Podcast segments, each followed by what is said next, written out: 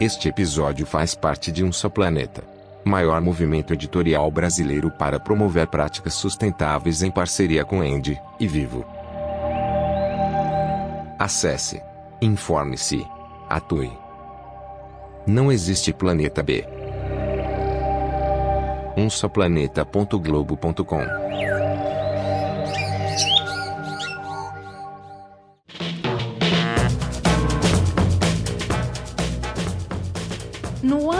completa uma década de existência, o mais importante instrumento de política pública para proteção ambiental e gestão territorial no Brasil, o novo Código Florestal, ainda enfrenta desafios para sua efetiva implementação. O baixo ritmo de análise do cadastro ambiental rural e a necessidade de mais empenho político para acelerar o processo são alguns dos problemas. Por outro lado, a completa efetivação da Lei 12.651 de 2012 traz muitas oportunidades. É a garantia para o Brasil se efetivar como potência agroambiental e bioeconômica, além de um instrumento de controle das emissões de gases de efeito estufa essencial para atingirmos o Acordo de Paris e ajudarmos a tirar o mundo da rota perigosa de aquecimento. Para entender os avanços feitos nestes 10 anos de novo Código Florestal, os desafios a serem superados para sua efetiva implementação, além de todas as oportunidades socioeconômicas que se abrem com o cumprimento da lei, converso com Roberta Del Giudice, secretária executiva do Observatório do Código Florestal, rede de organizações ambientais brasileiras que monitora a implementação do novo código.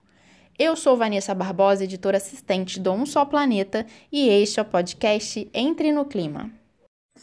Oi, oi, Roberta, seja muito bem-vinda Entre no Clima aqui do podcast do Um Só Planeta. É um prazer ter você para essa conversa super importante que a gente vai ter hoje.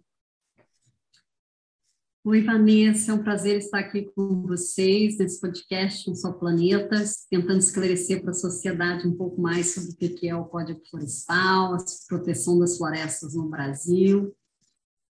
É isso aí, vamos começar que nossa conversa ela promete. Vou pedir para você, Roberta, se apresentar brevemente para os nossos ouvintes e contar para a gente qual é a missão do Observatório, Observatório do Código Florestal da qual você participa. Então, Vanessa, é, meu nome é, é Roberta Del né, eu sou secretária executiva do Observatório do Código Florestal, sou advogada de meio ambiente é, desde 98, eu trabalho com o tema florestal. E o observatório, ele é uma rede formada por, hoje, 39 organizações, que se juntou para conseguir fazer com que o Código Florestal, quando implementado, é, alcance os seus maiores benefícios socioambientais. Ele foi formado logo após a alteração da lei em 2012, final de 2012, início de 2013, e trabalhamos então com transparência, mobilização, buscando a implementação do Código Florestal. Demais. E a gente sabe que o Código Florestal possivelmente foi uma das leis, o novo código mais discutidas aí no Congresso, né? Foram anos até a gente chegar na, na promulgação dele, né, dez anos atrás. Esse assunto já é complexo, mas vamos começar pelo básico, né, para a gente traçar aí um entendimento mais básico. O que é o Código Florestal, Roberto, e qual é a função dessa lei?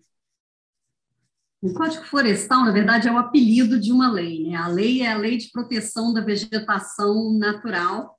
Ele é uma lei que busca, então, definir a forma de uso do solo no meio rural brasileiro para proteger as nossas vegetações naturais, né? não só as arbóreas, que representam realmente florestas, mas aí é, vegetação de, de mangues, campos, e ela regula, então, a forma como você vai usar esses ambientes, define áreas que devem ser preservadas para manter o equilíbrio ecológico, geológico, né, as encostas de morro, as beiras de rio, para manter a qualidade da água, a biodiversidade, e também um percentual das propriedades que deve ser mantido com o objetivo, então, da gente ter floresta para sempre, ter o verde da nossa bandeira eternamente no Brasil, produzindo, né, é, com é, floresta de uma forma mais sustentável, então. É isso, né? Quer dizer, uma lei que protege as nossas florestas e também garante aí um ordenamento territorial, que é o que a gente precisa, né? A Amazônia, quando a gente fala de expansão de fronteira agrícola, é, combate ao desmatamento, que hoje é uma das principais fontes de emissões de gases de efeito estufa aqui no Brasil. E falando sobre aquecimento global, eu queria te perguntar como é que o cumprimento do Código Florestal contribui para o país cumprir os seus compromissos assumidos globalmente no Acordo de Paris? Então, o código, se ele é efetivamente implementado, ele tem o potencial de proteger até 163 milhões de hectares de floresta. E com isso, a gente tem aí estocagem de 100 gigatoneladas de carbono. E a gente ainda tem um déficit de área de vegetação natural que precisa ser restaurado, porque não cumpria com a legislação lá antes dela ser alterada, de 12 milhões de hectares, que aí capta carbono, estoca, né? Quer dizer, a gente tem é, o Código Florestal ele tem um impacto no clima muito grande. Além disso, ele tem o potencial de quebrar esse ciclo de desmatamento, ocupação do solo, que acontece ao longo dos anos, desde 1500 no Brasil, com a expansão da fronteira agrícola, e agora é, com crimes né, de grilagem de terras, é, é violência no campo, é, desmatamento, queimadas. Então, ele pode fazer esse ordenamento. Se ele for bem utilizado como uma ferramenta de geopolítica, ele pode ter essa função de quebrar esse ciclo aí, combinado com outras legislações e com planejamento, a gente consegue avançar nesse sentido e abrir novas frentes de oportunidades, né? Quando você diz que a gente pode reflorestar 12 milhões de hectares, isso são negócios, né? É muita coisa bacana que pode acontecer, né? É, além do assim, o negócio da restauração, ele precisa ser promovido como tal, né? A gente tem aí oportunidade de gerar emprego, de gerar renda, é, ter o uso de espécies comerciais para reflorestamento e aí gerar toda uma cadeia de negócios de produção de mudas, produção de sementes. É, a gente tem capacidade técnica para isso hoje, mas tem também a bioeconomia, né? essa área protegida que, que, que deriva da implementação do código, ela tem um potencial muito grande. Aí o Brasil podia é, ser pioneiro, ser é, é, protagonista nessa história nova aí de, de uso sustentável das florestas, da biodiversidade. E escrever uma nova história né, para a nossa floresta amazônica.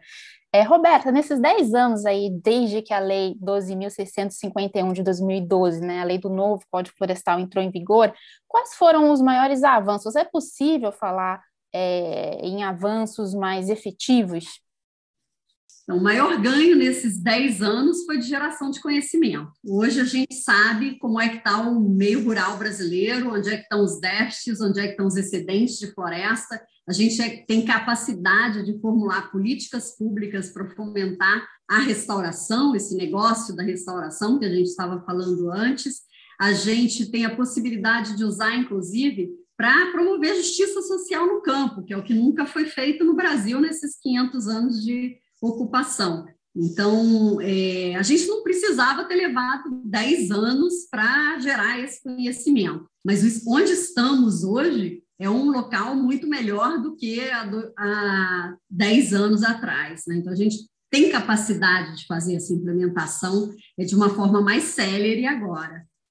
Quando você fala de ter maior conhecimento, a gente está falando de geração de dados, né? Então, um dos avanços do, do código também foi é, exigir ali na, na, no, na titulação na, do, do, do, proprietário da terra quanto que tem de reserva legal oficialmente, né? Ter toda essa transparência aí. Em que pé está essa transparência, essas informações que estão vindo do campo? E a gente sabe que tem muitos gargalos no campo, né?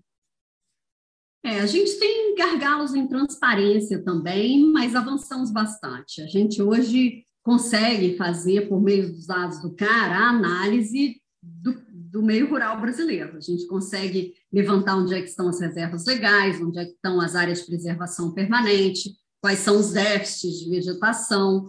É, a gente não tem como fazer cruzamentos entre é, áreas de embargo, áreas de embargo sim, mas, é, por exemplo, de quem é essa área e é, qual é a relação disso com uma um auto de infração do IBAMA ou com um mercado de commodity, é, com uma guia de transporte animal. Então, a gente ainda precisa avançar na transparência de dados para realmente é, ter aí umas ferramenta, uma ferramenta de política pública que seja mais eficiente. É, mas, com certeza, hoje em dia, a gente tem é, muito mais dados do que se tinha. E tem geração de dados em outras áreas que a gente pode fazer aí um cruzamento, né? Você tem o Map Biomas, tem o site da Conab, que é muito rico em informação de produção agrícola, né?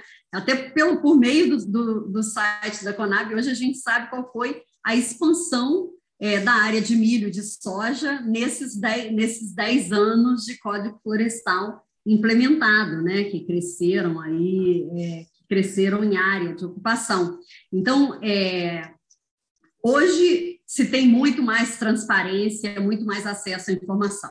Essa informação ela precisa che chegar na sociedade de uma forma mais fácil, mais fluida, qualquer um ler e entender. Às vezes a gente abre as planilhas e, e mesmo é, trabalhando com isso, demora um tempão para poder interpretar o que, que aquilo está dizendo né? Tem que ter uma transparência mais ativa, né? Que, que informe melhor. E além dessa questão, então, da transparência, da disponibilização de dados, acessibilidade, quais são outros entraves que estão aí no caminho para a gente ter uma implementação efetiva do Código Florestal e quais seriam as, as rotas para a gente superar esses entraves? Podem ser até entraves de ordem humana, né, ou tecnológicas, enfim. Acho que o primeiro entrave é a vontade política, né? A gente precisa de mais recurso para implementar a lei. Então, recursos em todos os níveis, né? A gente precisa que o governo federal dedique mais recurso, mais é, é, recurso humano, é, capacidade institucional para fazer essa implementação. A gente precisa que os estados dediquem mais recursos para a implementação, coloquem foco na implementação do Código Florestal e, o próprio setor privado, né, que se é, dedique a fazer a restauração, a adequação ambiental dos imóveis rurais. A gente precisa de planejamento, né? A gente está ao entrave, né? Como você falou agora, esse momento é de análise desse cadastro ambiental rural. Esse cadastro ele era ele era autodeclaratório, igual um imposto de renda, e as pessoas diziam ali onde é que estava o imóvel, onde é que tinha reserva legal e onde é que tinha área de preservação permanente, área de uso. Isso precisa ser analisado. São 6 milhões de cadastros. Então, a gente tem que ter um planejamento e uma priorização, porque senão a gente vai levar mais 10 anos fazendo análise, depois 10 anos tendo termo de compromisso, quer dizer, daqui a 60 anos a gente começa a implementar a legislação. Mas a gente sabe hoje que 12% apenas dos imóveis rurais tem déficit de reserva legal de APP. Então, a gente pode priorizar, não são 6 milhões a serem analisados, são esses 12%. E aí tem que ver onde é que vai causar maior impacto ambiental com essa análise. Se você pega uma grande área de déficit e começa a analisar por ali, é, você com certeza vai gerar um maior impacto. E vai mover, é, vai movimentar esse negócio da restauração, né? Se inicia. Então, você tem uma, você gera um, uma, começa a fazer a máquina andar para restauração, para implementação, e ainda servem de exemplos, né? Se o grande é, proprietário do déficit está sendo obrigado a restaurar, é melhor eu começar a restaurar o meu aqui, que essa lei vai começar a ser implementada. Legal, Roberta. É, recentemente, um estudo do IPAM mostrou que o Cadastro Ambiental Rural, o CAR, que é um dos principais instrumentos para a gente avançar na regularização ambiental, tem sido usado por grileiros de terras para tomarem terra pública na Amazônia. Qual é o perigo desse tipo de prática e como é que o país pode evitar a, abre aspas, grilagem institucionalizada? Então, o, a lei prevê que o cadastro ambiental rural não seja usado para fins de regularização fundiária, justamente para evitar isso, mas isso é, demanda que sejam aplicadas outras políticas públicas para evitar esse uso. O CAR ele é uma ferramenta, pode ser usado para o bem e para o mal, né? Ele é uma ferramenta muito potente, pode ser usado aí para formulação de políticas, formação de cluster de restauração, é uma nova economia de bioeconomia, é manejo florestal, mas ele pode ser usado negativamente, como nesse caso, para buscar regularização fundiária de imóveis grilados, desmatados, queimados, o que é um crime, né? Então, você está usando um documento público para regularizar o teu crime. É, isso já já se usar, já foi usado, já foram usados outros documentos para isso. Né? Então, você já teve multa do IBAMA sendo utilizada para regularizar imóveis que tinham sido desmatados, e plano de manejo florestal sustentável sendo usado para regularizar é, áreas griladas. É, o que a gente tem que fazer é dar esse recado claro de que o CAR não serve para isso. É, e, e, ao contrário, né, usar o sistema é, o SICAR, o Sistema Nacional de Informações sobre Cadastros Ambientais Rurais, para reconhecer territórios quilombolas, para reconhecer ribeirinhos, para reconhecer essas pessoas que nunca tiveram é, esse direito de acesso à terra e, e, esse processo de regularização dos seus territórios é, tocado de uma forma eficiente. É, Roberto, eu queria voltar um pouquinho antes. Você comentou sobre os desafios para análise do, dos CAR, né, dos cadastros que estão sendo feitos. Vocês aí no observatório têm acompanhado a, o ritmo dessa análise por parte do governo? Sei lá, qual a porcentagem de cadastros que já foram analisados? A gente tem acompanhado com bastante tristeza, né? A gente tem um sistema próprio de análise que é feito em conjunto pelo Imaflora, Lagesa, IPAM, ICV e ISA, que é de análise, a gente tem um comitê técnico em que a gente faz essas análises, o FBDS participa do observatório e em um ou outro grupo também faz essas análises de como que está é, é, esse o, o, cadastro ambiental rural, é, faz a limpeza da base, faz a análise se tem reserva legal, se tem APP, e a gente consegue fazer isso de uma forma bem célere. E, e somos da sociedade civil, né? O governo federal é, tem um potencial aí, já vem prometendo módulo de análise, se você procurar nos jornais, a primeira promessa foi de 2014, já estamos aí há oito anos com essa promessa de um módulo de análise, e que não vem é, sendo implementado de forma eficiente, como piloto em alguns estados, e falta insumo dos estados para compor é, essa análise, quer dizer, tem, precisa de mais imagem de satélite, precisa de hidrografia, é, questões que tinham que ter sido pensadas lá atrás, quando se planejou fazer um sistema, já tinham ter sido estudadas e, e analisadas e, e sido supridas essas necessidades. A análise do cadastro hoje ela é completamente incipiente, né? são 0,4% dos imóveis com análise concluída. 22% que envolvem esse 0,4% já passaram por algum tipo de análise.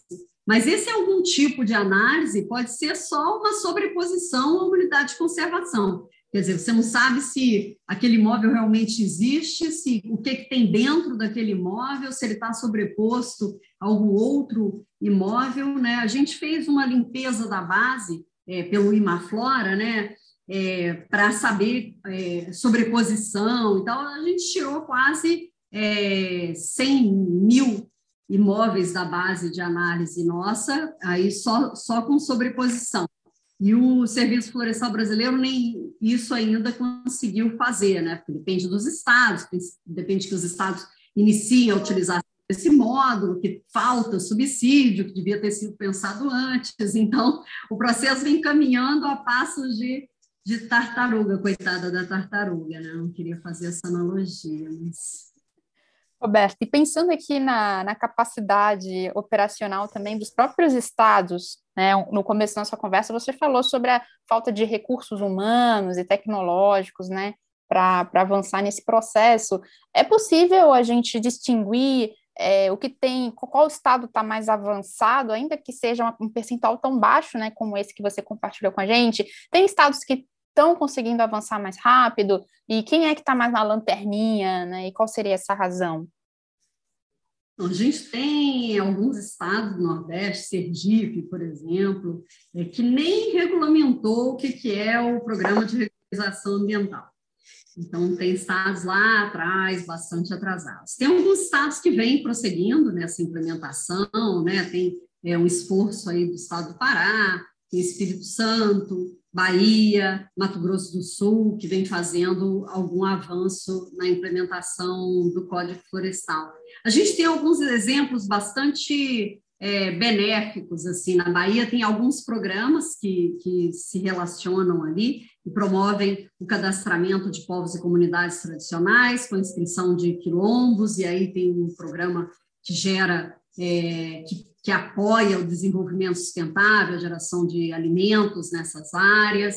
A gente tem um exemplo no Espírito Santo, que é de um acordo entre o poder público e uma instituição é, privada para a regularização de uma área. A gente tem exemplo de Selo Verde, agora foi adotado por Minas Gerais, mas tem no Pará. É, então, tem exemplos, mas eles precisam ganhar escala. Né? Não tem nem, nenhuma ação de larga escala para a implementação do Código Florestal. Tem alguns que anunciam, né? São Paulo ah, tem 80% dos cadastros analisados, sem nenhuma transparência, por isso eu nem cito São Paulo, eu não sei o que está sendo analisado nesse cadastro de São Paulo, qual é a premissa, quais são as referências, não tem uma norma clara e, e você não consegue nenhum acesso a dados ali para saber o que está acontecendo, né? É, então, a gente precisa ter isso muito bem definido, acordado, para a gente saber como é que está sendo efetivada essa implementação do Código Florestal. Caramba, são muitos desafios mesmo. É, Roberta, eu vou te lançar uma pergunta mais desafiadora aqui.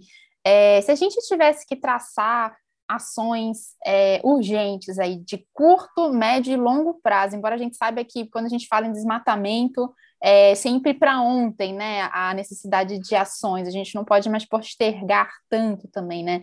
É, mas se a gente tivesse que traçar aí ações de, de curto, médio e longo prazo para a gente garantir um futuro mais sustentável para a floresta, baseado aí na implementação efetiva do Código Florestal, quais seriam as principais medidas e em quanto tempo você acha que a gente desataria esses nós para a implementação do código?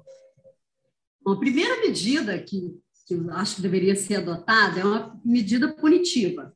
A gente precisa é, cancelar cadastros feitos em unidade de conservação, em terras indígenas, em terra pública, e aí é, aplicar multa pela, pela, pelo desmatamento dessas áreas. Né? Então, se você tem um cadastro, você tem um CPF, um CNPJ. É fácil você identificar quem é que foi o desmatador dessa área, ou quem criou esse cadastro falso. É só aplicar uma penalidade. É, dando esse recado, você já começa a mudar o cenário atual, que é de completa, é, completo abandono, né? Então, depois a gente precisa promover aí ações de criação de negócios, oportunidades de negócio, controle, controle da cadeia, mostrar quais são as commodities que estão sendo produzidas de uma forma sustentável, quem é que está produzindo em área de desmatamento, e aí começar a fazer essa separação do joio e do trigo para promover aquele que cumpre com a legislação. E aí, no terceiro passo, de mais longo prazo, é a restauração começar a fazer adequação, restaurar e promover a restauração. É muito bom te ouvir, porque nesse momento que a gente está completando aí, né, 10 anos de código, a gente também tem vivido muitas discussões sobre é, as oportunidades que o Brasil está perdendo enquanto potência ambiental e da, é, do agro também, né, a potência agroambiental. Então, essa nossa conversa mostra muito né, como, é, como a gente garantir a efetivação dessa lei é, também potencializa tudo isso que a gente traz, né? Essa, essa vocação que o Brasil tem para a preservação ambiental, para a produção de alimentos, né? Como é que você observa essas oportunidades diante de tantos desafios que a gente tem com relação a essa lei? Então, Vanessa, é, é, o que você falou. A gente tem um potencial de ser o protagonista dessa nova economia, uma economia sustentável, que respeite o meio ambiente, e está na nossa mão. É muito simples o Brasil mudar para uma economia de baixo carbono, porque a gente tem floresta. Então, a gente tem que usar esse potencial. E não é só a bioeconomia, não. É o produto tradicional, é a carne, é a soja, é o café. A gente pode produzir de forma sustentável, respeitando o meio ambiente, respeitando a legislação, não alterando, dando estabilidade. Né? Tem diversos organismos binacionais, internacionais, multilaterais, querendo investir no Brasil, desde que a gente pare de desmatar. Então, a gente tem muita oportunidade de negócio, oportunidade de ser o grande protagonista nesse ambiente de mudanças climáticas, é, por meio do cumprimento da legislação. Perfeito. Para a gente fechar esse bate-papo, a última pergunta, Roberta, é, qual seria assim seu, sua visão, uh, a melhor visão para daqui a 10 anos? Então, a gente está a gente está falando dos 10 anos que o novo código completa agora esse ano, mas daqui para frente, qual seria o lugar ideal para a gente, daqui a 10 anos, se a gente voltar a conversar sobre isso, quais seriam os assuntos ideais a gente estar tá conversando quando a gente fala do Código Florestal? Então, daqui a 10 anos, eu acho que o melhor cenário, assim, 10 anos não é muita coisa. Então, o melhor cenário é termos aí termos de compromisso assinados com todo mundo que tem déficit de reserva legal, déficit de APP, e todo mundo esteja sendo monitorado por meio desse sistema de controle, né, que, que parte aí do, dos dados do SICAR. É, a partir daí, eu acho que a gente tem é, capacidade de evoluir para uma para um cumprimento da lei, uma aplicação é, em mais um mais um período adiante, né? Além disso, a gente eu tenho uma expectativa de que a gente tenha essa finalmente o reconhecimento da inconstitucionalidade de, de se regularizar é, imóveis que tenham sido é, desmatados e queimados em terra pública. Né? E com isso a gente quebra o ciclo é, de desmatamento e reduz drasticamente esses dados. Perfeito, Roberta. Novamente, gostaria de agradecer sua presença aqui no Entre no Clima. Foi um prazer ouvir você. Muito obrigada por compartilhar e nos atualizar né, sobre o avanço desse tema do, do Código Florestal super importante para o Brasil, para o mundo, né? Muito obrigada, Vanessa, pela oportunidade de falar um pouco com vocês sobre o Código Florestal, para a gente buscar maior, melhor implementação da lei, fazer com que a sociedade compre essa oportunidade. É isso aí. E é isso, pessoal. Muito obrigada. Até o próximo Entre no Clima.